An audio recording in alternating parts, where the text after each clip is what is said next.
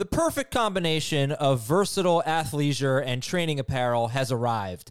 Thanks to the visionary minds of New Balance, Clutch Athletics, and Rich Paul, the designs reflect the heart of the athlete and the spirit of the community. With rising defensive football stars Will Anderson and Chase Young on the roster, Clutch Athletics brings the best innovative gear to all athletes, giving them style and performance on and off the field.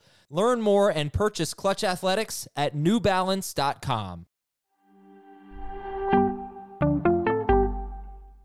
This is Fantasy Football Today from CBS Sports. On his way to the end zone. Tell you what, that was a spectacular play. It's time to dominate your fantasy league. What a play! Off to the races. Touchdown. Oh, he's done it again. Now here's some combination of Adam, Dave, Jamie, Heath, and Ben.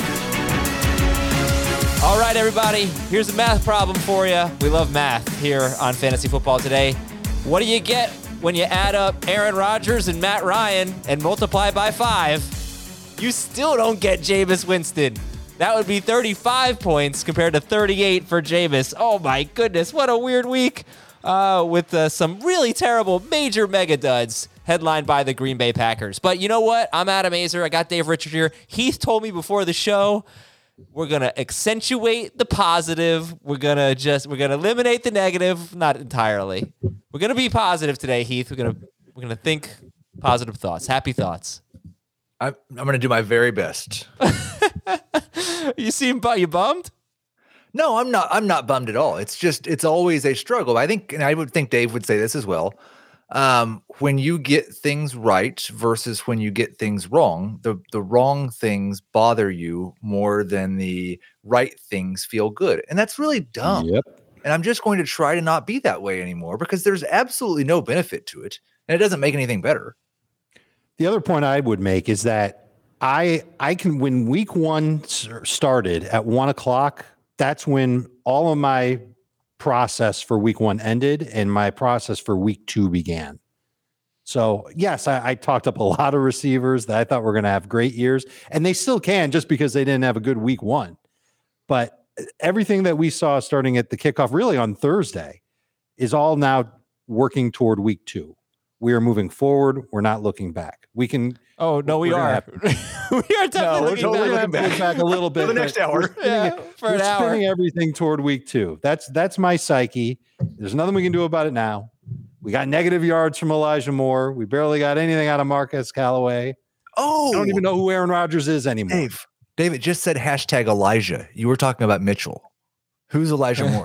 right. That's right. you guys, you guys who I was picked up the talking- wrong I was Elijah talking M. About the, I was The talking other about Elijah the other M. 49ers running back. 19 carries, Rookie 104 running back. yards, and a touchdown for Elijah running. Mitchell. Absolutely Great call. Dave. Aaron Rodgers didn't really love the hair. Got to be honest with you. Didn't love the performance. We'll talk about that. Um, who are you pumped up about though? Who you pumped up about after week one? Dave, get pumped. If I got to give somebody that I that I was happy to recommend, it was T.J. Hockenson. It was on the the idea that he would lead the Lions in all the big receiving categories. He had a great game, and I, I think this is how the Lions are going to operate for the majority of the season, if not the entire season. They don't. They, they've got big question marks at receiver. They know it, and you saw all the targets get funneled to Hockenson and the running backs. Heath, who you pumped up about? Well, I have the Detroit running backs as winners, and I have them in my Believe It or Not article. So I'm not going to say D'Andre Swift. I'm going to say Jalen Hurts. You just did. I'm going to say Jalen Hurts Oh. because he looked so much better. And I know it's the Falcons, but it doesn't matter. Like some of the moves he made, the touchdown pass to Goedert was a laser beam Yes. into a tight window. And the, the offense that they have designed, we didn't know. Like there were several teams. We'll talk about the Chargers too, if not earlier, and believe it or not. There were several teams where we had major question marks about how their offense was going to function. I was very pleased with what the Eagles want to do. It won't be that easy every week, but they have designed something that Jalen Hurts can absolutely succeed at. DeVonta Smith looked great. Jalen Reagor caught every target that was thrown towards him. The first three passes went to Quez Watkins. They never threw to him again. It was really a fun performance by the Eagles. And who's alone in first place in the NFC East? The Eagles. That's what, I told, that's what I'm telling you. They control their own destiny. They, they sure do. um, all right. So here's the thing Heath and I, we haven't done a sh- the Sunday night show in what, nine months? So Am I doing believe it or not, or are you? Oh, right, we do it for every game. That's right. Okay, I have a buy or sell segment where I unintentionally steal all of Heath's believe it or nots, and then later on in the show we do believe it or not when the game recaps and Heath gets mad because I stole all his believe it or nots. But okay, Yes. uh, you can listen to Fantasy Football today on your smart speakers. Just say, Alexa, play the latest episode of the Fantasy Football Today podcast. Or, hey, Google, play the latest episode of the Fantasy Football Today podcast. Very cool, very easy. Let's do the news real quick here. Dave, let's talk about the 49ers running backs. Mostert left with a knee injury, and he gave way. And this is why he was Jamie's start of the week because we knew they were going to score a lot of points. And yeah, lo and behold, it's Elijah Mitchell with 104 yards and a Well, touchdown. Yeah, I think when you start the Mostert thing, it has to also begin with what happened before the Mostert thing. Yes. That Trey Sermon was inactive, uh, like completely shockingly to virtually everyone that I saw comment on it. And so Elijah Mitchell was the number two running back. And, and I, I would have thought maybe it would have been hasty anyway, but it was it Me was too. Mitchell. But anyway, uh, Dave was awfully hasty on the waiver wire on Sunday morning. let's spin it. I'm Let's. still happy about it. We'll see where it goes. He wasn't a total dud. He scored he right. Was a dud. He did score. Let's let's spin it forward though to the waiver wire and what you're going to do with the San Francisco Niner. Well, first of all, what do we know about Mostert, and then you know talk about this whole situation. We know that he's got an ankle or not ankle knee. I believe it's a knee. Uh, uh, we don't even know what injury he has. knee. Knee, It's but knee. not MCL. Okay, so who knows what that could mean? It could mean a week. It could mean four weeks. So this is this is what the Niners do. They load up on running backs that fit their system, and then they put them out there. Mitchell was definitely one of those fits. To be fair, Sermon looked like he was one of those fits. He just didn't have that like uh, the, the explosiveness was just kind of solid. It wasn't great. That's what I saw in the preseason. Uh, but Mitchell against the Lions looked great. I can't imagine he's going to be this good every week, and that I there's going to be a rotation every week. I, I would go like Mitchell needs to be added like everywhere though, because currently he's the Yeah. number two running back, even if Mostert's healthy, and we were drafting the number two running back in like round eight. So Mitchell's a must add. I'm thinking 10 to 15% probably, depending on if we get news that Mostert's out for the year, then that obviously goes up. But I almost feel like something there's a story in San Francisco that we don't know because the surprise Sermon inactive and then Brandon Aiyuk did not play a snap in the first quarter and played behind Trent Sherfield pretty much the entire game. hmm Well, it could be injury related. Well, Kyle Shanahan said it was. So what did Shanahan say exactly about about IU? So he he he had something to say about both of them. Um, first on the Sermon issue, he just said that Sermon got outplayed by the other backs in the training camp and in the preseason. And remember, we only see the preseason. We don't have access to training camp film or joint practices or anything like that. We've got to go off of beat reports. And so apparently the coaching staff thought that Mitchell and Hasty did a better job than Sermon in practice. And that's what got them on the field ahead of Trey Sermon. Uh, as for Aiyuk, Shanahan said that Sherfield's ascent in camp combined with Aiyuk's recent hamstring issue that cost him 10 days were driving factors behind his usage or lack thereof. yeah. Well, don't drop Aiyuk. but let's no, see. Let's see no, how this plays is out. the buy low window. What about it. Sermon Sermon? either. Are you dropping Sermon? No. Okay. All right. If so he's, more on hold this on, on hold on, hold on, hold on. If, Yeah. if Mostert is out next week and Sermon still is inactive, then I'm going to be pretty frustrated. I understand. Yeah. All right. We'll talk about it on the Tuesday waiver wire show. Just want to get to as much as we can tonight. Jerry Jeudy, six to eight weeks perhaps out with a high ankle sprain.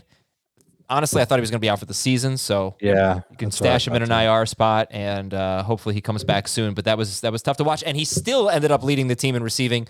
He was on fire, getting open really easily. Six catches, seventy-two yards on seven targets. And anyone who bought into Jerry Jeudy, look, it was a half of football, a little bit more than a half, but you should feel good about your prediction because he was he crushed it for the time that he was in there. And I'm sorry that you won't get to put Jerry Jeudy in your lineup for a while. And they get Jacksonville next week. Uh, yeah. They get Jackson. Yeah, and then the Jets, and then the Jets. oh, the Jets. it's Sutton had a bad game, uh, but but we got to. I mean, are you feeling pretty good about Courtland Sutton right now? I'm feeling good about KJ Hamler, who we, we had a debate about whether or not he should have caught that deep ball for a touchdown. you had a debate about that. We had a debate about it because it looked like like he had to adjust to the throw. Uh, he he should have caught that ball. should've. Are you kidding me? He should have caught it. Yes, fifty yard Why would we touchdown be feeling good about Courtland Sutton? because Jeudy's out. Sorry, I hate to frame it that way, but uh, you know his stock. That's But how it is, right? KJ Hamler and Tim Patrick got more targets than Courtland Sutton in this game. I would like to see if James Bradberry was was shadowing Sutton. I, it's, I think he may have been. I don't know, but that is the Yeah. one thing I'd like to see. I would just say a guy coming back from that injury that puts up one catch for 14 yards on three targets in the opener. I'm I don't feel I feel worse about him. Okay. Um, He's Josh, worth a review of the film this week. Josh Jacobs is questionable for tomorrow night's game with an illness. So, if he's if he's out, would you start Tyson Williams or Kenyan Drake? Williams over Drake. It'd probably for me be Williams and non Drake and PPR. Jets left tackle Mekhi Becton left in the third quarter. It looks like a sprained MCL for Becton. Uh, Cleveland left tackle Jedrick Wills was carted off the field. I, I did not see uh, an update on that, but that's a t- those are t- two second year ascending players. That's tough. Um, Ryan Fitzpatrick left in the first half with a hip injury, so we'll see. It's a partially dislocated hip. So, what is? Do you know a timeline for that? I, I do not know a timeline, but I'm almost certain he can't come back from that in time for week two. Thursday. It could be a, a long. Oh my gosh, yeah, Yeah. He's going to be out for a while. All right, Taylor Heinicke Thursday against the Giants. Michael Gallup could miss three to five games with a calf injury. Detroit left tackle Taylor Decker is on IR. He could miss about a month. They obviously don't need him. They obviously don't.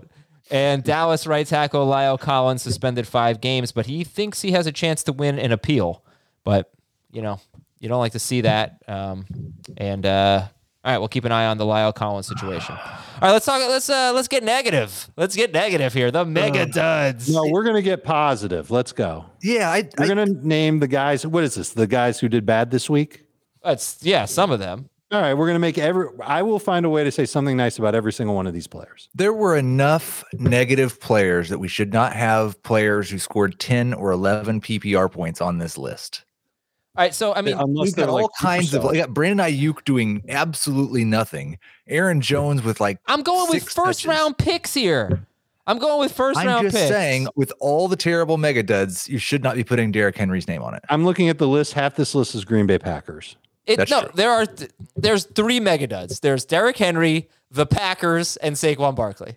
okay, so if you want to Brandon just, Aiyuk is a bigger mega dud than any of them. we just talked about him. We want to do another segment on him. Come on, mega dud. uh, All right, what did you? Any concerns about Derrick Henry, the Packers, or Saquon Barkley? Not about Derrick Henry. No. Uh, I still love that he got a lot of work. I love they had three catches. That's something new and exciting. And uh, Seattle next week will be a challenging matchup, but he's you know what the the potential is with him. It almost looks like he got off to a real slow start, and his O line got off to a slow start. Uh, let's talk at the about goal Barkley line like twice in a row, or maybe three times. I think twice in a row. So he could have had a Twice in a row at the goal line. Yes, that's right. And then Tannehill ran it in on the third Yeah, try. there you go. Uh, Saquon, Saquon just didn't play that much. I'm not ready to say he looked bad. I didn't pay close enough attention to it. I'm pretty sure you might have, Adam. Well, what did I tell you? What did we talk about on this live stream on Thursday? I looked back at every one of his tough matchups since his mm-hmm. rookie season, and he has struggled in almost all of them in terms of per carry. He really hasn't been that effective. And I don't blame Saquon Barkley. Their line is horrible. So I, you know, I'm a little, I'm a little nervous about it. He, he just he needs to break off a big play. Obviously, this wasn't going to be the game to do it. They barely had the ball. He didn't play his full snap snap share. But I, I, yeah, I mean, yeah, it was it was disappointing. It was Here, disappointing. I'll tell you how many snaps he played if you give me a sec. You know, it was not disappointing. What? Justin Fields just played a snap on the Bears' first drive and completed a pass. All right, listen. so we're What DVRing here. Dockaroo. DVRing here, Heath. no, we're, I think since we're doing a live show, I need to be doing this more often, Adam. This is more important that I that I share these things as they happen. Justin Fields completed a pass in the red zone, and then Andy Dalton threw an interception. No way. Yes. Oh wow. All Well, right. that's it. That should be it. that's it. We told you we were going to start you. You threw an interception. That's Justin Fields time. Uh, 28 snaps for Saquon Barkley. Yeah, it's nothing. Yeah, I mean there were. But they they're, they're horrible. I mean, the Giants are Sterling Shepard horrible. Played 56 Yes, snaps. I He might have played half the snaps. I am. If if if anybody's expectations changed, and I was already concerned about Saquon, but I am more concerned about Saquon after this game than I was. all right. What about the pack? I think. Hold on. I think there's a buy low window on Saquon. And it's going to last through Thursday and into next weekend. And then week three, they've got Atlanta, and I would bet by then they're going to say, "Okay, we just got to let this guy play," and they start building him into the offense more and more. All right, what about the uh, the Packers? They lost 38 to 3, I believe. Aaron Rodgers scored 1 point. Aaron Jones had 5 carries. AJ Dillon had 4. I mean, just a Davante Adams 5 catches for 56 yards. I'm sure he saw a lot of Marshon Lattimore. Um, but yeah, this was this was alarming. What you guys think? I look like Aaron Rodgers is old and washed. Don't say that. Yeah, I got a warning text from Adam today saying, "Don't go on the podcast and say that Aaron Rodgers looks old and is going to stink." And I don't think that's what you're saying, Heath. I don't want to put words in your mouth. You go Well, that was exactly what I was saying because Adam told you not to say it. he. Oh yeah, that's right. Heath could say it. That- that's how he looked. He looked old. He didn't look like himself. It was the hair. He also looked like a guy who was in total control of the offense. Like they, there were a lot of interesting decisions that they made, like going for it on fourth and short, deep in their own territory later in the game. I just, I, I thought it was a little odd. There's something really odd about the whole game. The offensive line, I don't think played so great. Everybody knows For it's obvious tough to go into Jacksonville week one. I know. Look what happened to the Colts last year. It's true. Yeah. He's, I People can't keep- help but think that they will get it straightened out in time for week two against the Lions. Good comment, to the moon. Completely washed. Yeah, so listen, so we're doing this, we're doing a live stream right now on YouTube, youtube.com slash fantasy football. And we put up a question. Do you think what was the question? Do you still believe in Aaron Rodgers? Is Aaron Rodgers washed up? Everybody keeps like almost everyone is saying washed, which first of all is wrong because it's washed up. It's not washed. No, we're on YouTube. It's what they definitely washed. say. It's 100% washed. I, I I mean, all right, so right now, would you rather have Aaron Rodgers or Jameis Winston. No, you're gonna take Rodgers. Rodgers or um oh, I mean you're gonna take Jalen Hurts. For Joe, sure. Joe Burrow. Yeah. Joe Burrow or Rodgers. Bengals look good. They looked all right. I, I was. Burrow had his moments. They looked very Yeah. run heavy though. Very run heavy. Only threw I think 28 passes. But what we were drafting game? Burrow as like the 13th quarterback off the board. I guarantee you if we were redrafting, Rodgers would be at least the 10th quarterback off the board. I guess I would say Rodgers here. But if I've got Rodgers and no other quarterback, I've got to at least start looking at other quarterbacks on the waiver wire just to see what's out there. And if I've got the bench space, I'm going to pick up a second guy. Because if he looks bad against Detroit, in week Yeah. two, Oh, next week. you're, you're not you're not going to be confident to start him in week three. All right, that's our mega dud segment here. Um, let's get to an early look at the waiver wire, guys. So, who are the top? This is a quick segment. We got a full show for it on Tuesday. Top guys you think will be uh, waiver wire pickups, fab pickups. Elijah Mitchell. Mitchell's at the top of the list. Brown's DST will be a popular pickup. Hopefully, Justin Fields. That would be nice. I mean, not really, but hopefully. Um, I think trying Mike Mike Williams is like sixty three percent rostered. I think he's gonna. to- you be. know who's probably going to be picked? I hate to even say it, but I wouldn't be surprised if there's some Cordero love on the uh, waiver wire. What about Juwan Johnson? Oh yeah. Yeah. Yeah, man. People are going to see those two mad. touchdowns and they're going to run. It's like they're running into their the parents' complete arm. Jared Cook. Who Three uh, targets, Who two touchdowns. who led the team in targets? Who led the Saints in targets? Um, Adam Trautman with six. What time was like what four or five? I think he had six. It was a very weird game yep, three catches for 18 yards, for which is funny because six times three is 18. yeah, he had the s- same average yards per catch as number of targets. yeah, that's interesting. Uh, so, which is probably only good if you have like fifty targets, right? Um, all right, so yeah, I think Mike Williams is really interesting. You know, against Washington to do what he did and had, I think he had the second most targets, and he had the second most targets of his career, and he had the most catches of his career. He had eight He is catches. the first. It's funny though because he is one of the people on that Twitter was least believing in. He's one of the, the first one of my uh, believe it or not in the article, and um, Hmm. no nobody believes that he's going to be a top 25 wide receiver. I believe he's a must add. I think we should probably all yeah, would his say roster that. Right? rate's got to be close over 60 percent though. isn't it? 63, I believe. What? 63. Okay. Yeah. Yeah, but I- but I think it should be in the 80s. Am I overreacting? They have Dallas next week. I think it should be uh, close to 100. They Okay. told us, like, we'll just do this now. Holy cow, Van Jefferson, 67 yard touchdown. That's, Um, yeah, I uh, Why I can't think he needs to be universally rostered. They told us all off season they were going to throw the ball to him, and then he come out the first game. Yeah, they threw the ball to him. Yeah, Heath froze. That's all right. We'll take a quick break. When we come back, we hope to have Heath Cummings. There he is. He's unfrozen. We'll take a break here. When we come back, we got some buy or sell. Let's see how many of the believe it or nots we can steal from Heath. We'll be right back. What's up, everyone? I want to tell you about a car that you are going to love. Check it out. The all new Hyundai 2024 Santa Fe is equipped with everything you need to break free from the dull work week and embark on an adventurous weekend with your family. The all new Hyundai Santa Fe's features like available HTRAC all wheel drive, standard third row seating. I love that. Available dual wireless charging pads ensure that you can take on any adventure. So let's say you're ready to take the family on a camping trip or something like that. The Santa Fe is perfect for you. You've got all wheel drive. You can load everyone up in the third row. It's time to start being adventurous, and you need the right car, and that's the Hyundai 2024 Santa Fe. Learn more about the all new Hyundai Santa Fe at HyundaiUSA.com. Call 562 314 4603 for complete details. Hiring for your small business? If you're not looking for professionals on LinkedIn, you're looking in the wrong place. That's like looking for your car keys in a fish tank. LinkedIn helps you hire professionals you can't find anywhere else, even those who aren't actively searching for a new job but might be open to the perfect role. In a given month, over 70% of LinkedIn users don't even visit other leading job sites. So start looking in the right place. With LinkedIn, you can hire professionals like a professional. Post your free job on linkedin.com slash recommend today. Let's do some buy or sell. Let's talk tight end. Buy or sell. TJ Hockenson, eight catches, 97 yards, and a touchdown, is better than Kyle Pitts rest of season. Pitts had eight targets, but only caught four of them. Falcons stunk. Buy or sell. TJ Hockenson's better than Pitts rest of season. I'm buying it because I was saying it for the last two months. Yeah, buy. That's a, that's an easy buy. I guess it's easier for us. I wonder what the audience. Let's see, audience. What do you think? Buy or sell?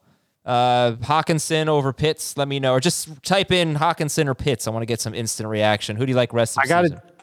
I had the chance to watch the Falcons offense before we came on the air. And once they were down by 10 scores, this game was over. The Eagles were getting to Matt Ryan and they had a good zone coverage defense that kept the big plays from happening. They only had two plays all game uh, of 15 plus yards or more. One of them was by Pitts. Pitts had the best play of the game. It was 18 yards.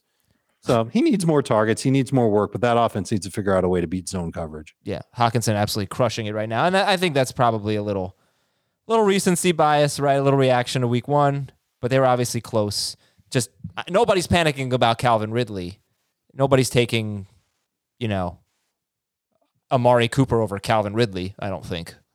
I don't think so. Maybe with the Gallup injury, it's a little bit different, but yeah, Ridley yeah. stunk. All right, buy or sell. I think it's it, it actually might be pretty close. Buyers, but it's not a season long. All right, all right. Buy or sell. Ja'Marr Chase is the best Bengals wide receiver in fantasy going forward.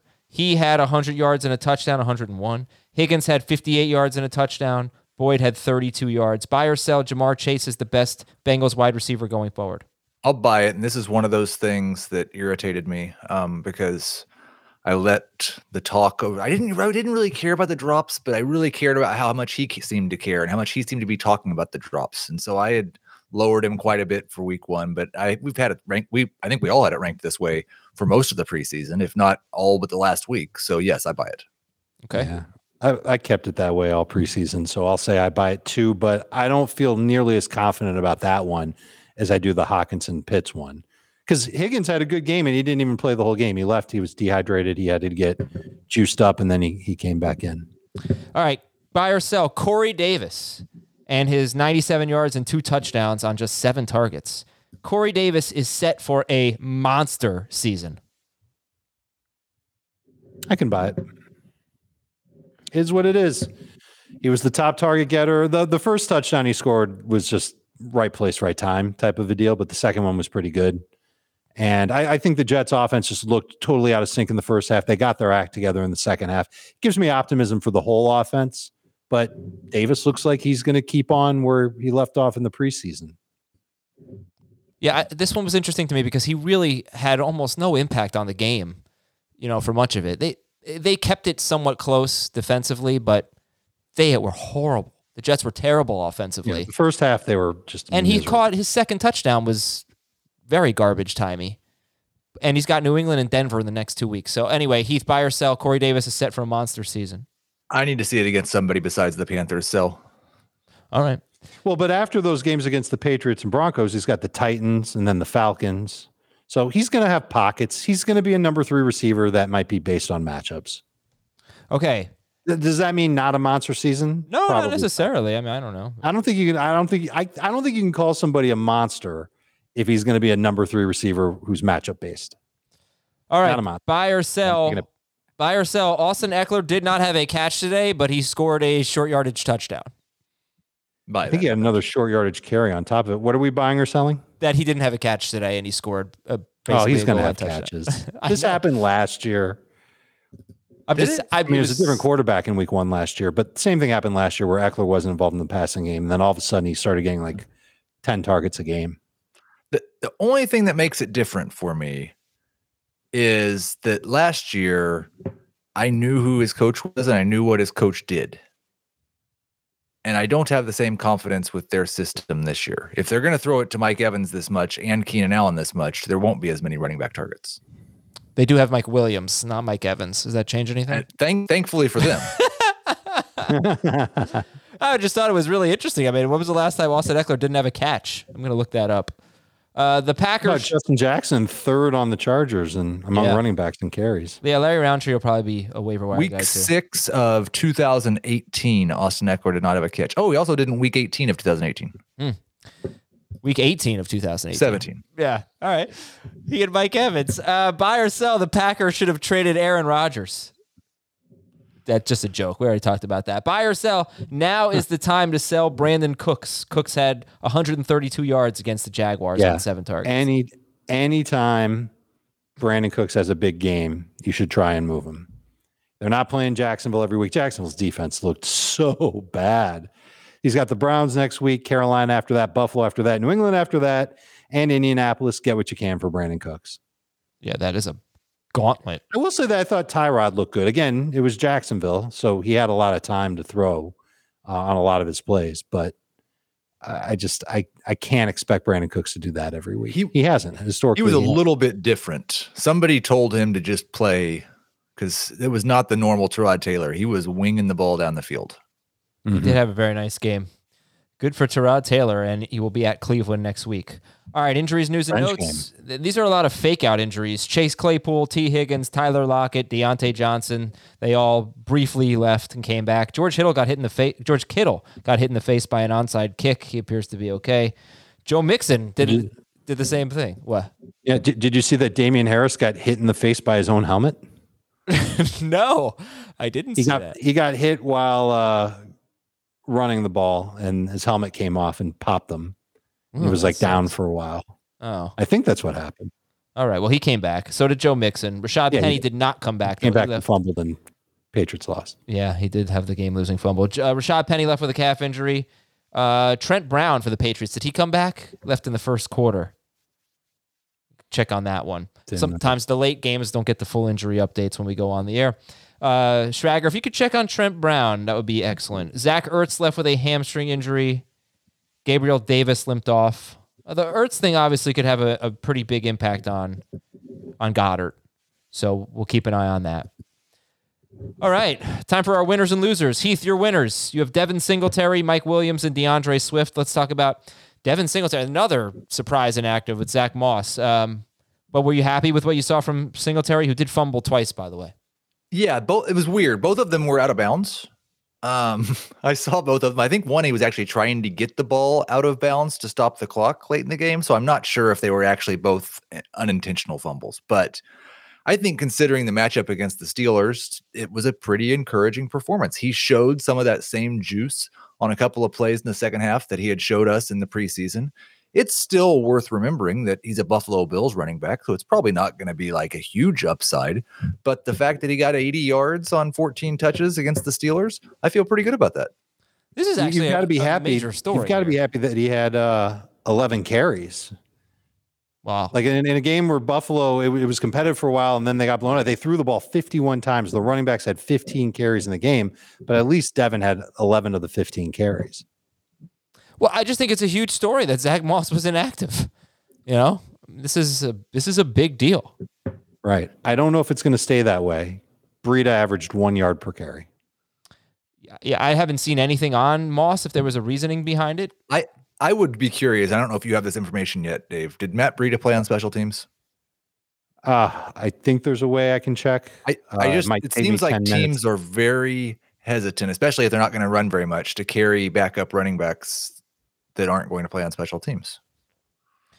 Uh, All right, Mike Williams, we already talked about, and uh, D'Andre. De- well, it was both the Detroit running backs. So this was a tremendous performance from these guys. Swift was started in 69% of leagues. Jamaal Williams started in 5% of leagues. Swift had 11 carries. Williams had nine. They both had eight catches for more than 50 yards. They both scored. I- incredible. So what do you make of it, Heath? I just want to make sure that people see these numbers, they don't think, well, yeah, but it was only a one score game. They were getting blown out almost the entire game. This game was never close. They were down by three scores at the two minute warning and then scored two touchdowns and actually had a chance to score a third after the two minute warning. It was incredible, but this was what I pretty much expect from an Anthony Lynn offense. Now, they're not probably going to have quite, but what they have combined 20, 36 touches. I think you should expect 32. And I think that makes them both like it makes Swift a, a high end number two and, and Williams a low end number two, is my expectation. Now, in this game, Williams was more efficient. I would not expect that to be the case most weeks. Okay. I was trying to see because they they were getting blown out. I mean, it was 41-17. Yeah. So- oh, they were getting blown out almost the entire game. Yeah, I, but when it was That's what I'm saying. 41 17, I want to see who got the carries because that was the only thing I I didn't really, you know, I know the carries were pretty even, but was it I think it was mostly even for You know, it was even for much of the game. Yeah, it was Williams the entire first drive, Swift the entire second drive, and they just kind of mixed and matched from that point on. Okay. All right, Dave's winners are Ja'Marr Chase. Adam, wait till you see this Van Jefferson touchdown. I'll go on Twitter. Ja'Marr Chase, Jalen Hurts, and Miles Sanders. You want to talk more about Chase or? I, I think it's pretty clear now that everybody recognizes that they overreacted to what they saw in the preseason and that the guy who was so talented when he came out of LSU and then waited a year to come into the NFL uh, is, is the real deal. And he's going to have good opportunities moving forward. I don't really think, I think everybody's ready to start Ja'Marr Chase every week. One person on Twitter told me, I knew there was a chance. I, I was benching Chase regardless. I knew there was a chance he would go off. I had to see it first. And that might have been the sentiment that a lot of fantasy managers had with Chase is that they just had to see it first. And now that they've seen it, they're going to buy in for a while. He's bought himself at least three or four weeks. If he has three more bad games, has a bunch of drops, then people will worry. But for now, no one's worried. Yeah. I'll tell you who should be worried. Uh, Miles Sanders really should have had a better game than he had. He, I thought he looked good. He had no catches in the first half. Uh, in the second half, he started getting targets. He had four catches in the game. I think he had a lot of nice runs. And uh, you know, Gainwell stole a touchdown, and Hurts had some yards. I, I I think that Miles Sanders could end up having a pretty decent year after all. How many of Gainwell's carries came after the game was kind of out of control? I don't know. I can look that up, but If I can find that out. his touchdown came after a kind of long Miles I- I Sanders. saw that, play. yeah. Yeah. Um, So- but like it would concern me if the 15 to 9 carry ratio and 5 to 3 target ratio for those two carries forward. Then I think Sanders is appropriately ranked as a low end number two running back. Uh, ben, so Schrager's giving me some good info here. First of all, Zach Ertz returned to the game, so you can forget about him. No update on Trent Brown for the Patriots. And uh, for Gainwell, he was mostly using the two minute drills and later downs. Try to check out the, you know, the very end of the game. Looks like three carries for Gainwell in the fourth quarter. So that's not a big percentage of them. All right, let's move on. I'll, I'll try to look more into that. Um, but no, but okay. So you're not you're not sharing the same enthusiasm. But first of all, the fact that Miles Sanders had four catches is huge. I wasn't in the expecting second that. half. He had one target in the He's first half. good. He, we're finally going to get to see him with a good offensive line. You know, after last year, Yep. He's good, and he'll get more touchdowns than Gainwell. Um. All right, so Miles Sanders or Mike Davis rest of season. Sanders. I I think you've got to say Sanders. I don't like that he plays San Francisco next week, but then again, look at what the Lions running backs did to that defense. Um. All right. So going to the losers. Why don't we go right to Mike Davis because he he's one of your losers. Why is he one of your losers? He had 18 touches. I don't like how involved Cordarrelle Patterson was in the game plan, and I really don't like how awful this offense looked. Just dreadful. Um, and maybe a month of Arthur Smith working with these guys, and that it will look better. But I didn't think. I mean, I don't want to. I don't think Cordarrelle Patterson's better than Mike Davis. But again, it's a similar ratio to what Sanders and Gainwell were. And I don't think the reason I don't get as excited about Sanders, I don't think they're going to have too many games with game scripts like the one they ha- just had against the Falcons. That's I didn't think the Falcons would have very many of those games either, but I thought this would be one of them. I think uh, I again watch this team. Uh, it wasn't the all twenty two; it was just the the game as it was broadcast, and there were there was some good blocking for Patterson, and he just was not nearly as fast as someone who's playing running back in the NFL should be. He's big, he's physical, but he wasn't. He should have had a much bigger game just based on the type of blocking that he had. I think Davis did look better and a little more explosive, and they've got to get him involved in the passing game a little bit too. I'm going to say Sanders over Mike Davis rest of season, but I think that Mike Davis can come out of this and put together some solid games with some good catches. He's going to have to catch the ball a lot next week. He's at Tampa. Giants after that, Washington after that. Okay, it's, it's going to be ugly. This is what we Mike talked Davis about. He had, he had a really bad s- Yeah. schedule to start the year. By the way, if this helps, Heath, 15 carries for Sanders, nine for Gainwell. Three of the carries for Gainwell were the very last drive of the game for the Eagles when they were winning 29 to 6 or whatever it was. Uh, yeah, I think 29 to 6. Yeah. Nope, 30. Yeah, 29 to 6. And they got a field goal on that drive. They kicked a field goal. So late, that's yeah. better. I mean, 15 to 6 is is better than 15 better, to yeah. 9. Yeah. It is. And Um, Boston Scott did nothing. Right. All right. Any more losers, Heath, that you want to talk about? Aiyuk and Um, Elijah Moore, you listed here. Yeah, I mean, we we've talked about I- Aiyuk Darren. enough. You've got to hold on to him, and you can't use him. And it's kind of the same thing with Elijah Moore. I wouldn't go drop him for Mark Ingram this week. Um, I think that would be the equivalent to Peyton Barber, right? But um, you just kind of hold him for a couple of weeks and hope that he gets more involved. He was just, I mean, not even a part of the game plan, really. Okay. S- yeah. he had a deep target early on. Okay. So listen. He listen, had a play called this back does- by a penalty, I think. you have to be patient with rookie wide receivers if you want to keep them. But he has the Patriots and the right. Broncos with his next two games. So just keep that in mind as well. I, I think it goes down like this, Adam. Either you cut him now and you, you just roll with the consequences because you probably aren't going to feel good starting him the next two weeks anyway, or you've got to hold on to him for the next three weeks and not use him against New England, not use him against Denver, and hope that he's shown you something in those two games to where you'll feel comfortable using him against Tennessee. I, I really am just planning on I'm holding Elijah Moore until his bye. He gets the Titans and the Falcons right before his bye. Right. If he hasn't shown something by then, he's not worth holding through his bye. Yeah, But I- you should try to otherwise. Yeah. It- right. It just, the, the quarterback situation is going to have a lot to do with this too. I mean, Zach Wilson's going to have to play well. Yeah. And he didn't look like someone who was going to do that. Not yet. He did better in the second half. Okay. Dave's We'll see if he- losers. he- against the Patriots. We'll see how he does. Dave's losers are Julio Jones, Tyler Boyd, and Ben Roethlisberger. All right, so are you really worried about Julio Jones? Three catches on seven targets, 29 yards. I'm worried about the whole Titans offense after how Arizona shut them down. Didn't Arizona only have one decent cornerback coming into the game? And they they absolutely Chandler Jones just rattled Ryan Tannehill. Wasn't the offensive line for the Titans supposed to be one of the better offensive lines in the league? I, I, I'm I'm a little concerned about that offense in general. AJ Brown made a play for a touchdown. Derrick Henry really didn't get anything going until the second half. He had two chances at a touchdown. He couldn't get it done against Arizona. And, and maybe we're going to just find out that the Cardinals defense is amazing. But I'm I'm a little concerned about Julio. It's not like I'm cutting him, but he's got to show us something against Seattle, against Indianapolis. the Jets after that, Jacksonville after that.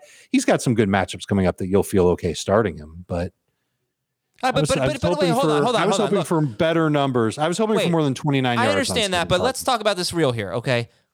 Are you we really downgrading Julio Jones? Are we really downgrading any Packers or any Titans based on these duds in week one?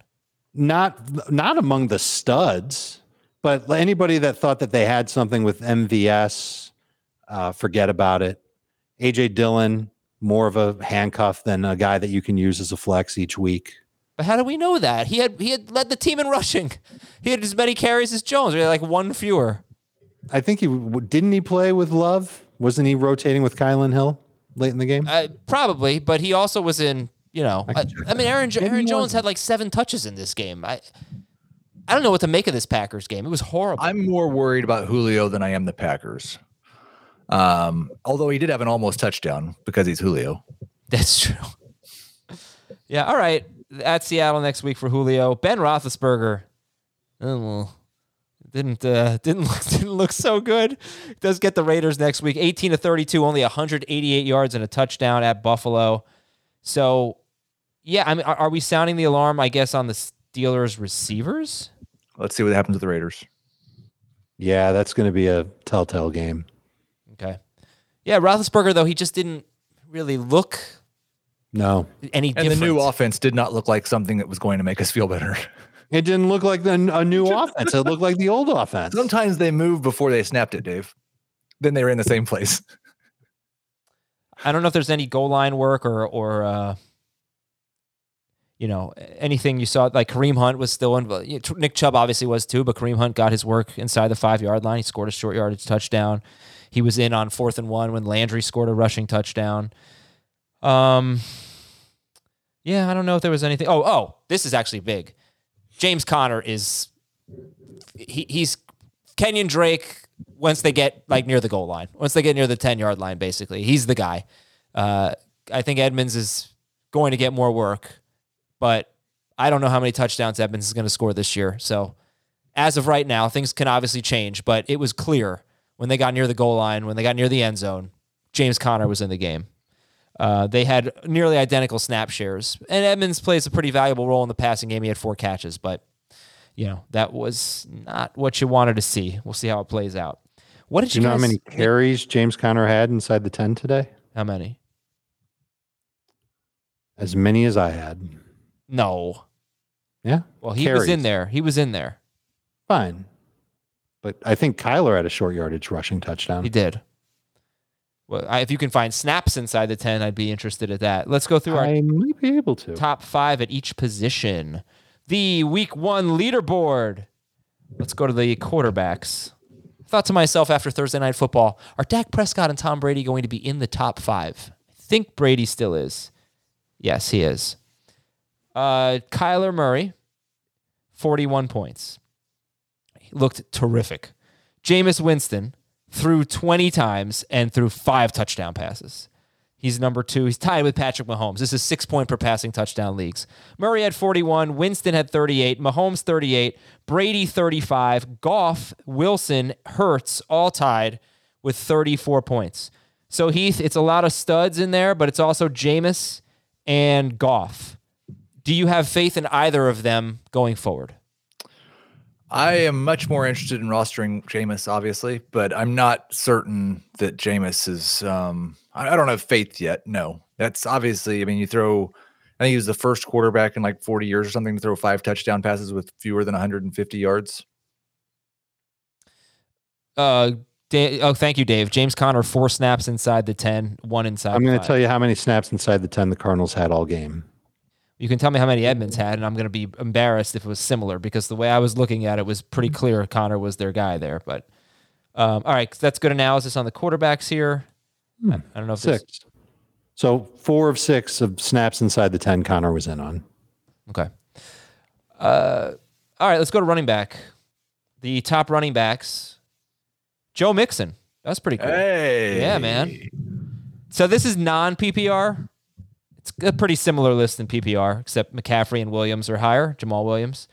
Uh, Joe Mixon, Nick Chubb, Melvin Gordon. He had a 70 yard touchdown late in the game. He and Williams did nothing for most of the game, and then 70 yard touchdown for Melvin Gordon. Gave him 11 carries, 101 yards, and a touchdown, and three catches for 17 yards. So Mixon, Chubb, McCaffrey, and then Jamaal Williams and Elijah Elijah Mitchell tied in the top five as well. And Williams had eight catches and Mitchell had none, so it's not even close in PPR.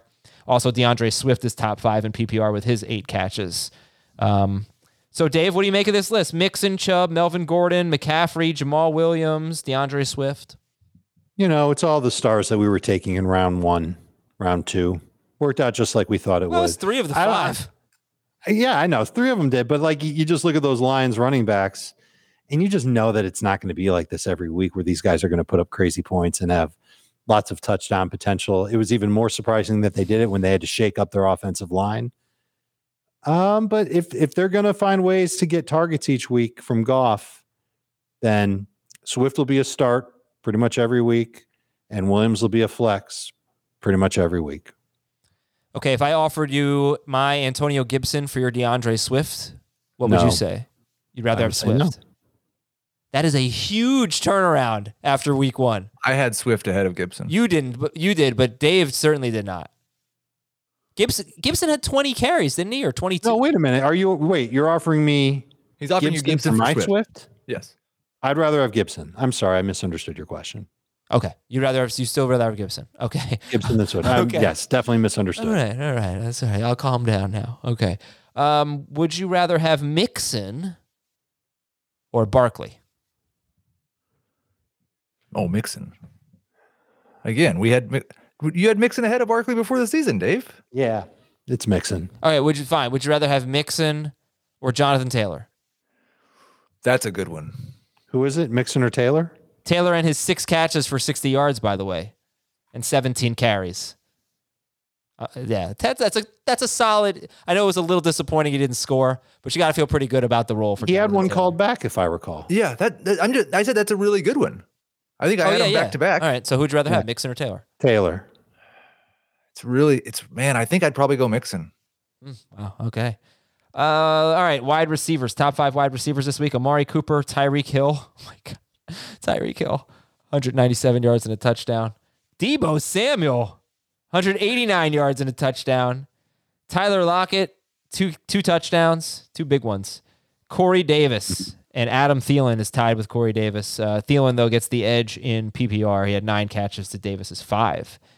How about Deebo Samuel and Corey and Adam Thielen? I know they're you know different levels here, but great performances. Heath, give me your thoughts on Deebo.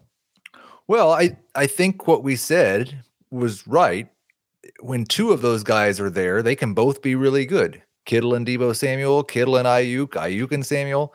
When all three of them are there, and Aiyuk just wasn't basically wasn't there today, wasn't a part of the game plan at all. Now, Samuel did have a one really big play that enhanced his numbers, but even without that play, he still would have had a very good day. For as long as Aiyuk remains injured in the doghouse, wherever he is, um, I think Samuel's a start. And Dave, give me your thoughts on Adam Thielen catching two touchdowns, get picking up right where he left off. One of them not in the red zone either. That was exciting. I think it- it's a little bit of evidence that without having Irv Smith there, that uh, that this is a guy that he's that uh, Kirk Cousins is going to look to when he needs to make a play. Jefferson should have had a touchdown, by the way. I think that I, I mean maybe the knee was down before he got in, but he had a catch where he was finding it in the end zone and maybe should have gotten it. Yes, but for those of us who have a lot of Dalvin Cook, we were very happy with the end result there. Sure. Uh, top five tight ends this week: Gronk and Kelce and Hockenson and Juwan Johnson, and then Dallas Goedert is fifth. Four catches, 42 yards, and a touchdown, and he's top five going into Sunday night. Gronk, Kelce, Hockenson, Juwan Johnson, and Goedert. Um, you don't have, don't have to say much about Kelce or Hockenson, but Gronk and all right, who's the best out of these three? Gronk, Juwan Johnson, Dallas Goedert. Goedert. I think I'm going to say Goedert, but man, you could look foolish saying that the way Gronk played on Thursday. Yeah, I, I One is last close in the list. for sure. Yes, Gronk's close to Goedert. They're both low end number ones now. I think Juwan. Mhm. I'm not buying this thing. Um, and also like we're talking about the top five tight ends when two of the top five tight ends play tomorrow. So That is true. Kittle, by the way, had the third most yards among tight ends. He had 78 yards. Did anybody care about David Njoku and his three catches for 76 yards? um, No. I care that it ruined Austin Hooper. Yeah. Okay. All right, guys. That's uh, your top five. Let's go through the games. Tell me if there's anything we did not cover. Arizona 38 and Tennessee 13. Heath, what do you got for believe it or not? Uh, believe it or not, the Titans are bad. Not. Man, Not they could not that. block Arizona up front. They couldn't protect Tannehill at all. I believe that. They they will be bad if they can't block any better than that. Of course, but I think that they can work on that and get better than that at that. Let me give you what I think is a bit of an underrated storyline in this game. As I just got to pull up the box score. Oh, I already got it. Great. The targets. Hopkins had eight. AJ Green had six. Kirk had five, and he caught two touchdowns, by the way. Rondale Moore had five. Chase Edmonds had four. Hopkins. Hopkins made two great plays to catch his two touchdowns, but mm-hmm. obviously things could change. He could have 12 targets next week, but we don't want to see this type of even distribution, do we? No. No, but this could be a sign that this is what we're going to get. They realized that they didn't have a whole lot with DeAndre Hopkins last year, so they signed AJ Green and they drafted Rondale Moore and they hung on to Christian Kirk. Those are going to be where the targets are going to go. Plus, Chase Edmonds will get targets. My 2020 DeAndre Hopkins target share concerns are finally coming true. Took a year. All right, let's go to Cincinnati 27, Minnesota 24. Uh, this was a great game. Went all the way down to the wire in overtime. Kirk Cousins 26. Oh, sorry, Heath. Go ahead. No, I, this one was weird too. You mentioned the target share. My my believe it or not would be that KJ Osborn's going to be a thing. Nine targets, seven catches, 76 yards. I know he's fast. I didn't really watch much. of Come this on, game. Dave. We saw KJ Osborn. He's not a, and he's a Miami Hurricane. He's a special I know. stud. He, he was like more of a special teams player, but he got a chance to play a little bit today. I can't believe that he'll be a thing. Because the nine targets for Justin Jefferson and the 10 for Adam Thielen are fantastic. But if this is like every other Vikings game and they throw 30 passes instead of 50, those numbers are not very impressive at all. Not- and 67 snaps for KJ Osborn. it would surprise me. Seven catches for 76 yards. He was really good. Um, yeah. And don't forget, they played an extra 10 minutes of football, too. Well, that's what, but that's what I'm saying. He had the same number of targets as Jefferson and one fewer target than Thielen. I don't care about the nine targets so much, but if it's a three way, not it's not going to be a three way split. If he's anywhere in the neighborhood of Thielen, Jefferson, Cook, then it's a problem for everybody, unless they're just going to throw 50 passes a game, which they're not because they're not going to play overtime every game, probably. He had zero targets in overtime. Yeah. Cousins, by the way, only threw 49 passes. So. Uh, Jefferson threw one. uh, you're right. You're right. Uh, Tyler Boyd, three catches for 32 yards. Dave, we didn't really talk about him. He was one of your losers. Are you concerned? Uh, yeah, disappointing that he finished third in the pecking order among the receivers. That Chase had more and Higgins had more, and Higgins didn't even play a complete game. So, a little frustrating, but this is how it works in the NFL. Usually, is that the more explosive receivers get more opportunities, and the guys that play in the slot sometimes they do get more, and sometimes they don't. This is one of those games where they didn't. So, probably it, this is one where I think you can downgrade Boyd a little bit and call him more of a, a definite number three receiver, maybe a flex, maybe not necessarily a number two receiver in PPR. All right, Chargers 20, Washington 16. And I think I'm guessing the people who, you know, like the beat reporters would probably tell you Herbert played better than his fantasy point total, only 15 points. There were a lot of drops in this game, and he threw for 337 yards. But anyway, uh, Heath, what do you got for believe it or not? Uh, we didn't answer this one earlier, so I'll just go back to it. Believe it or not, Mike Williams is going to be a top 25 wide receiver rest of the season. I can't believe it. I think he's going to be good. I think you should ride him while you're confident in him, but I don't believe he'll finish as a top 25. Do you believe that his he's going to have an increased target share from past years? When he plays, yes. He It hasn't will be really missed that better than it was last year. Um, okay. Does that come out of Dar- I think that's the next the next question. Then, like in analyzing the Chargers and this, because they're one of the teams that we didn't know exactly what they were going to do on offense, and they did something very different than what I expected. I think than what we all expected. They threw And so- downfield. Like the question is, how much does that matter? Because if this is the offensive game plan, Austin Ekeler is probably going to bust. Yeah, I, I, it's amazing that he didn't have a target in this game. I, he's going to have some targets, but if he's getting four targets a game instead of the eight to ten that we thought he might get, or six to eight, Mm-hmm. Well, keep in mind Herbert threw 47 times, which is um, still even more amazing for Ekeler. And Williams Williams had 12 targets, which was the second most of his career, but they did throw the ball a lot. it's a twenty five percent target share. If he has gets twenty five percent of the team's targets this year, he's going to be a top twenty wide receiver. Yeah, he is. maybe top fifteen. This is this is the bright side to a guy that's consistently had a lot of air yards, and he did today. As of now, as of when we're talking, he's top twelve in air yards among uh, receivers. So when when you get the air yards and you get a chance to make plays on them, this is this is what happens. Uh, all right, how about believe it or not, Terry McLaurin is screwed with Taylor Heinicke at quarterback. Yeah, I don't it's a think he's- downgrade. I mean, He'll have some good games, the but guys like look, I don't know where Ta Taylor Heinicke fits on Terry McLaurin's career quarterbacks played with list, but he fits in very well. And just because I have him. it open, Terry McLaurin had 43 air yards today. All right, let me let me see what McLaurin did in the playoffs last year because Heinicke started that game, and McLaurin had six catches for 75 yards on seven targets. Uh, I'm worried now. I'm just a little worried about touchdowns now, but he had he caught all four of his targets today, 62 yards. Ugh, very and the- frustrating. and Washington hardly had the ball at all in this game. That probably won't happen all year. yeah, 24 minutes of possession. All right, uh, any any uh, thoughts on Antonio Gibson? Antonio Gibson with 21 carries for 92 yards, three catches for 18 yards. J.D. McKissic had one target. That's great. Yeah, no, all right, good, good. stuff. You, good you'll stuff. you'll take any running back in fantasy that gets 20 carries and five targets. Okay, Logan Thomas caught a touchdown. That was good to see. Houston 37, Jacksonville 21. We we do have to talk about Mark Ingram. Mark Ingram had uh, 26 carries for 85 yards and a touchdown against the Jaguars. Phillip Lindsay also had a touchdown. He had eight carries. David Johnson had three carries. So Mark Ingram is 32% rostered. What should it be? Or am I? Is this a buy or sell? Is this a believe it or not, Heath? Uh, no, we can do this, and then I'll do my believe it or not. All right. So what should Mark Ingram's roster percentage be next week?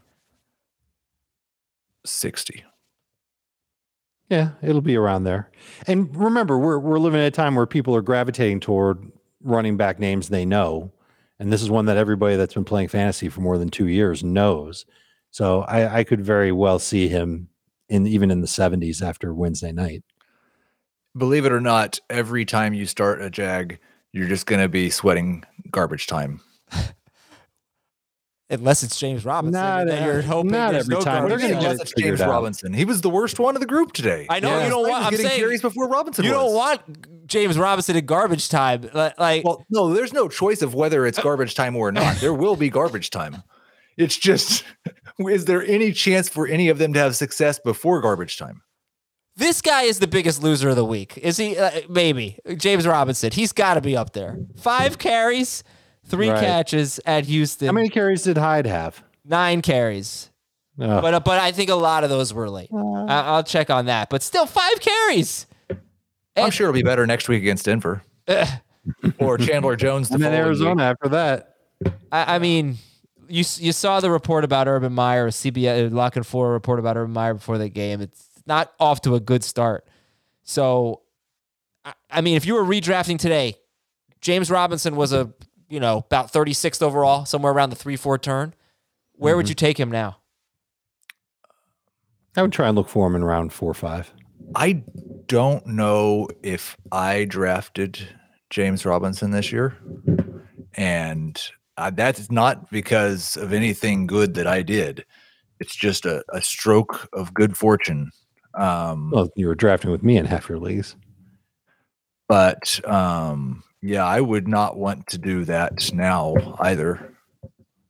Yeah, I'm looking at the score was 37-14 at one point. Hyde got four of his nine carries. I'm not even. I mean, Trevor Lawrence was still that. like a top twelve quarterback. He he did the Bortles. Yeah. Who's your favorite Jaguars wide receiver going forward?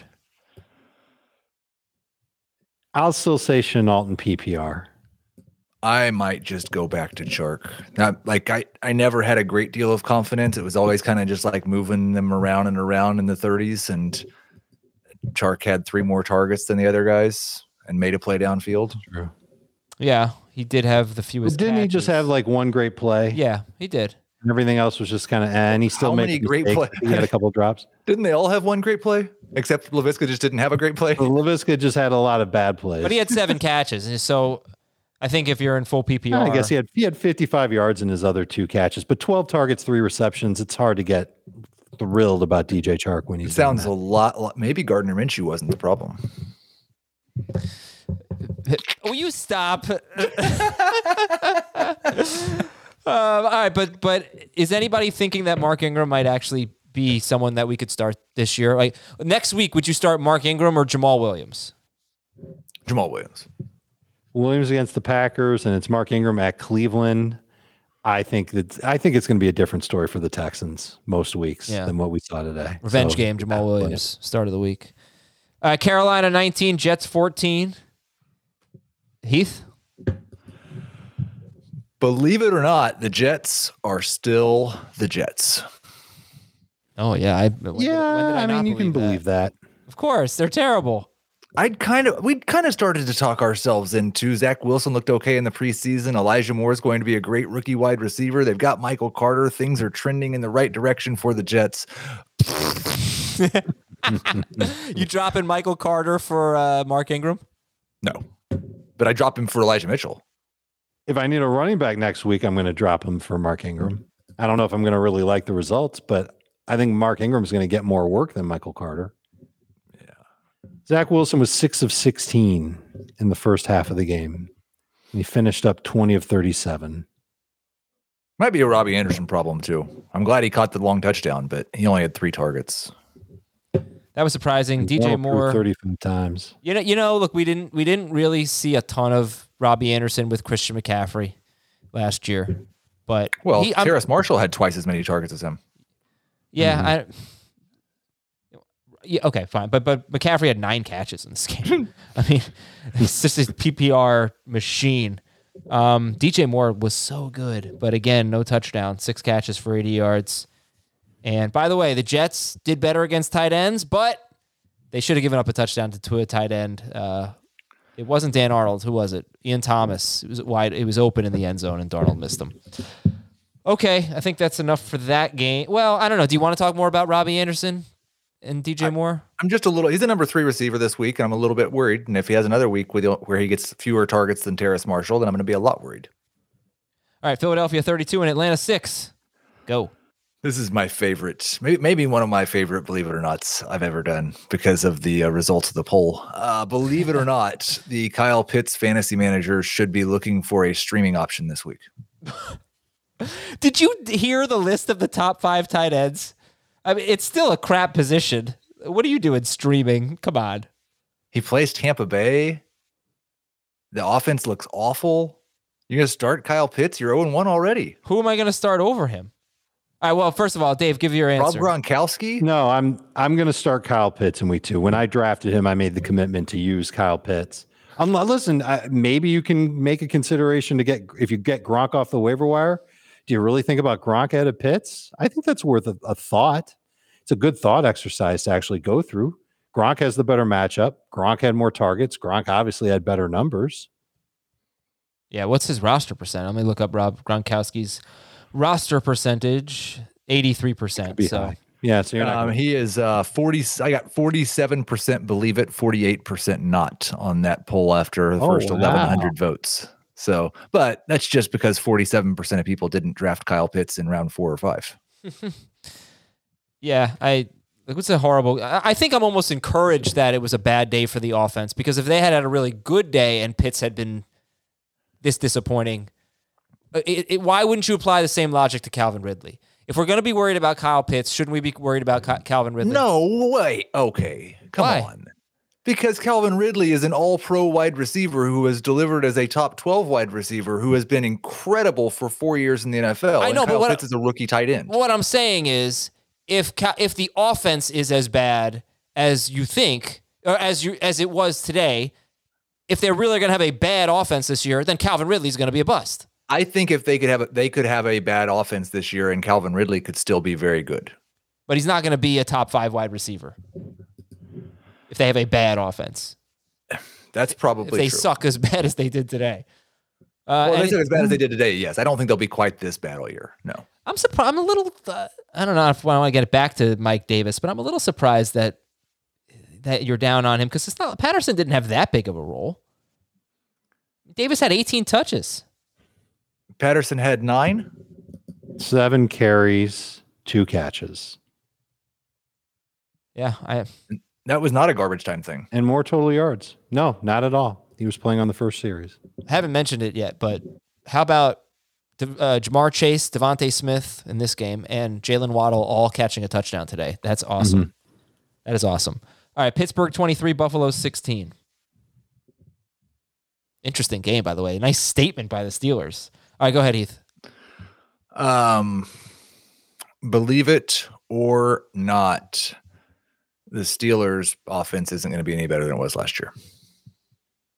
I hate to say I believe it, but I'm starting to believe it. Now, I did say coming into this week that Buffalo's defense was going to be good and that their D line was going to be real good.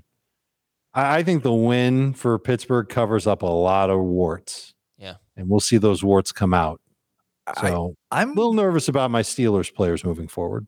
The the one I'm like most worried about would still be Najee. He played every single offensive snap, one hundred percent of the snaps. He caught one pass. Mhm. They Yeah. did not throw to their running back more after they didn't throw to their running back last year. Yeah, I still nothing feel really like changed I, with I still did feel like that's a that's gonna that he's gonna have a role in the passing game. I I, I do, and he played I 100 percent of the but you have to feel less certain about that after this game than you did before this game, considering what they did last year. I don't know. It's one game. It, it, Okay. they, they have a different coordinator this year. You know, I mean, I'm not. I'm But they, not but there was no evidence of that in week one. there was evidence in the preseason when their first team was out there. Najee Harris was catching passes. Yeah. You never know what to make of preseason. I, if you still believe in Harris, this is a great buy low opportunity. For sure. Yes. Yeah. You, brought, you need to do Especially before right face the before they play the Raiders. Yeah. Yeah, Yeah. exactly. Um, all right, for the Bills, any cons- Um, no Diggs had 15 targets. How about Beasley? I mean, eight catches for 60 yards on 13 targets. Allen threw 51 times in this game, and um, Beasley, you know, 60% rostered, only started in six percent of leagues.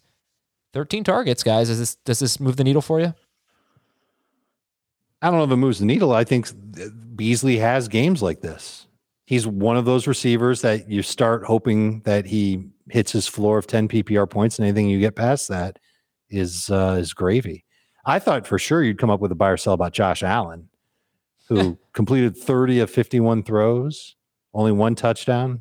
So I think confidently that is a player that nobody is panicking about after one week, right? I mean, he had a bad week, 18 Sure. fantasy points, and Well, and we had all decided before the season started that the everyone knew Josh Allen was going to regress a little bit and wouldn't just continue to get better because that was no, we haven't all decided that. I wonder now. Did, I'm, in fact. I'm doing this Twitter poll right now. Who who would you rather have rest of season, Josh Allen or Kyler Murray? Because I bet Kyler Murray wins. of course he's going to win. Of course, he's going to win. Yeah, absolutely. All right, uh, let's go to Seattle. Twenty. That was the high. I think that was the highest my voice has ever gotten. Yeah, yeah, yeah. That was serious, incredulous. I'm gonna have to clip there. that. Schrager, write it down. A minute, an hour and six minutes or so. I got, of course. Seattle 28, Indian, Indianapolis 16. Um, all right, what do you got for this game? Colts and Colt, uh, Colts and Seahawks. Yeah, they didn't play themselves. Um, Seahawks. Nyheim Hines is going to have at least as big of role as he had last year, if not bigger. I think this is toward the high side of what his role will be from week to week. Well, yeah, I mean, he 15, 15 touches, touches is going to be, I think it's rare when we see him get 15 touches. but the role he had last year made him a top 20 PPR running back. Yeah. Uh, I'm thinking he doesn't get there, not on a per game basis this year. Was he top 20 on a per game basis? I don't think he was on a per game basis. The combination, he was top 24 on a per game basis. The combination of the contract and then the leak about how they want him to be more involved, and then him getting 15 touches in week one is a little bit led too, the team in targets. too much for me to overlook. I I think I underestimated Nyheim Hines coming into this year, and he'll be ranked a lot higher next week. Okay, this is another game. I just want to take a look at the the target distribution here for Seattle. I didn't get to see all that much of this, but it's so funny. They talk so much about the short passing game and whatnot, and what were the two plays that stand out? Deep balls Yeah, to right. Tyler Lockett. But uh, you had five. You had like this sucks. Five targets. Well, Wilson Wilson only threw twenty three passes. Exactly. so five targets maximum. Lockett had five. Metcalf had five. Dissly three. Carson three. That's just weird. But uh, all right, I I guess I won't make too much of it. They had a big lead and didn't really need much from Wilson, and they're so efficient anyway. But Metcalf got the touchdown, four catches, sixty yards, and a touchdown. Lockett big game, four for one hundred and two touchdowns. All right, I- if do the you other think, believe it or not, I was going to do was there's just once again not going to be that much separation between Tyler Lockett and DK Metcalf. And then on the other hand, I mean, I, I- like Dave might think, "Hey, Lock, this was what Lockett does." You know, Right. Should we? sure. All right. So, are you buying that, Dave? There won't be that much separation between Lockett and Metcalf. I, I think we're still going to see Metcalf as the more consistent fantasy receiver. Yeah, but will So, there be? A I lot mean, of I. I, this it's this is classic Lockett. You can almost pencil in that next week he's not going to do anything even remotely close. I, mean, you can almost pencil in. It's not like DK Five Metcalf was actually 60. consistent last year. He was just more. He was in the first half of the year. he, he was when Wilson was. yep. Right. Uh, all right, let, guys. Let's let's wrap up about five five minutes, five games. San Francisco forty one, Detroit thirty three. Believe it or not, Deebo Samuel should be a must. Is to be a must start wide receiver this year. I think he's a must start receiver for now. The the long touchdown he had was ridiculous. He should have been tackled. He might not have even. I, I guess it's fine that he caught the ball. He should have been tackled right then, and he just broke away for a run. Um, I, I would imagine this is your sell high time on Deebo Samuel. I'm not trying to shortchange it. I really don't think there are any other storylines to cover in this game, as we talked a ton about the Lions. So let's go to Denver 27, Giants 13. Believe it or not, Sterling Shepard is the only Giant you should start on Thursday. Seven catches, 113 yards, and a touchdown. It's scary stuff. Just you know, you're playing with fire when you sit Saquon. Twenty percent of our people on CBS Sports did it. I bet that number's higher this week. Right. Yeah, I don't think and you it's need to start dangerous. He- he- I, I bet he ends up playing a little bit more this week than he did. Um, well, what buy or sell? I'm not even sure I'm starting Shepard this week, but you know, buy or sell. I'm, not, I'm probably not starting any Giants this week. You're Thursday starting Shepard the same way you started Cole Beasley. But I did tell you, I mean, I did say four. like a hundred times Daniel Jones and Sterling Shepard, and they've got a connection. Yes, he's he's a good number three ish wide receiver. Yeah. Uh, Teddy Bridgewater played really well. I'm not gonna lie, Yeah. he, he really did. Um, Uh, there were a couple plays that there he were. jumpy in the pocket. Oh come on, Dave! Will you st- like give the guy a break? There were a couple plays where he was jumpy in the pocket. He was 28 Yeah. of 36 for 264 yards. That included a 50-yard dropped touchdown. Like you're gonna penalize him for being jumpy in the pocket Mm-hmm. He on a couple good. plays. Are we Yes. rushing to start Teddy He's Bridgewater at in Jacksonville and he has the Jets in his next two games. He two plays. Jacksonville this week. Okay, then maybe we are. He's a good waiver Maybe wire option. He's 23% rostered. I, I mean, you know, How many Broncos would you start against? This is a fun game. How many Broncos would you start against Jacksonville over the top Giant, whoever that is? Yes. well, the other thing is he just lost Jerry Jeudy. That is a big deal. So we'll pump the brakes a little. All right, Kansas City 33, Cleveland 28. Yeah, believe it or not, Jarvis Landry was overrated during draft season. Overrated or underrated? Underrated. Underrated. He always is. Feels like that every year. And if he's going to keep playing games without Odell Beckham, then I think the answer to that is that you believe it. Yeah, I mean, that's the But Odell will be back, and I wonder what that'll do to Landry's targets there. Not that it was like a it or great hurt. share today. Oh, believe it or not, you can drop Mecole Hardman. You can drop Mecole Hardman. They're just going to throw the I'm ball not to ready Tyreek for Hill and Travis Kelce, and that's that's it. Were you guys encouraged by Clyde Edwards-Helaire? I know he didn't have a great game, but he had 14 of the 16 running back carries. Darrel Williams didn't have a catch. McKinnon didn't. They they He did had the three same. catches. Yeah, It's a little better, but They we still this- saw Mahomes with a red zone touchdown run. I was. They did the same thing in the red zone. Like it wasn't just that. Every time they got in there, it was as if Clyde was just like, "Don't give it to him." Yeah. But he was but he was the alpha dog in the backfield. Right. It it was it was a little better, but um, it was also bad. Who would you rather have rest of the season, Kenny Golladay the same or, or point as points as some of our mega duds. Kenny Golladay or Jarvis Landry? Golladay. Golladay. Like, did Derrick Henry outscore Clyde? Uh, I think he did. yeah, maybe. We're encouraged by Clyde. Henry's a mega dust. I told you it was first round pick segment. New Orleans 38, Green Bay 3. Oh man, believe it up, believe it or not. Can I do this one? Yeah. You should drop Marquez Callaway and his stinking two targets and one catch. They play Carolina this week. Yeah. Carolina's not that bad. I, I really don't No, think. I don't think they're that bad. defensively. I- Right. I agree. Yeah. I wouldn't if you want to drop him, that's fine.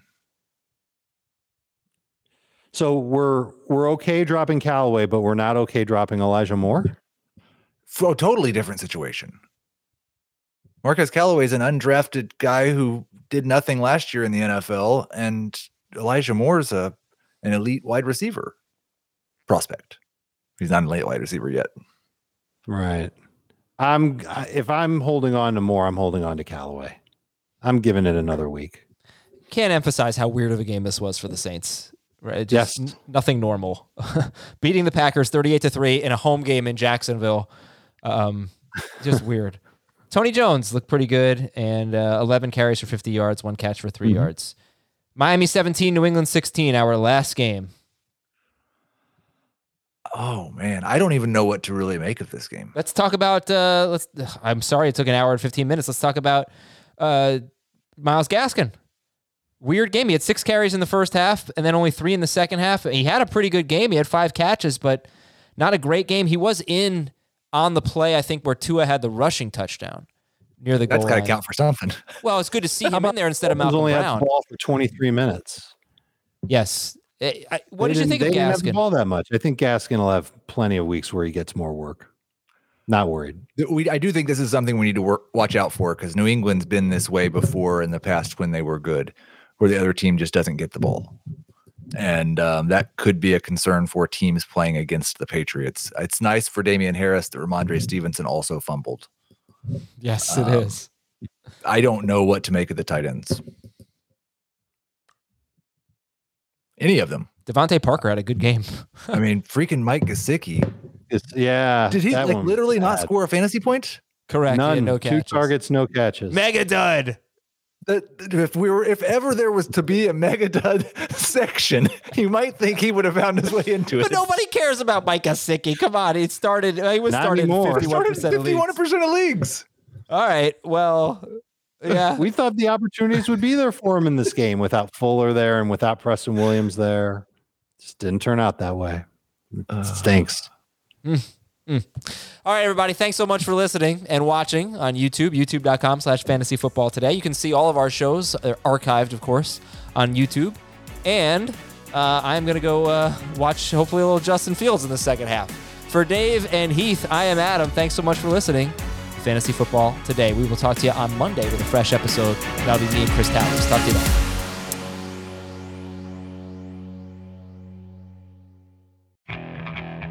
Okay, picture this. It's Friday afternoon when a thought hits you. I can waste another weekend doing the same old whatever, or I can conquer it. I can hop into my all new Hyundai Santa Fe and hit the road. Any road. The steeper, the better. Because my all new Santa Fe is available with HTRAC, all wheel drive, so I can hit the trail without a worry in the world. Heck, with three rows and best in class rear cargo space, I can pack the whole family in with all our gear. We've got available dual wireless charging for our phones, so we'll never lose touch with civilization, and we won't lose touch with the primordial power of Mother Earth. So, which is it? Waste the weekend or do something a little more epic? And conquer it in the all new Hyundai Santa Fe. Visit HyundaiUSA.com or call 562-314-4603 for more details. Hyundai, there's joy in every journey.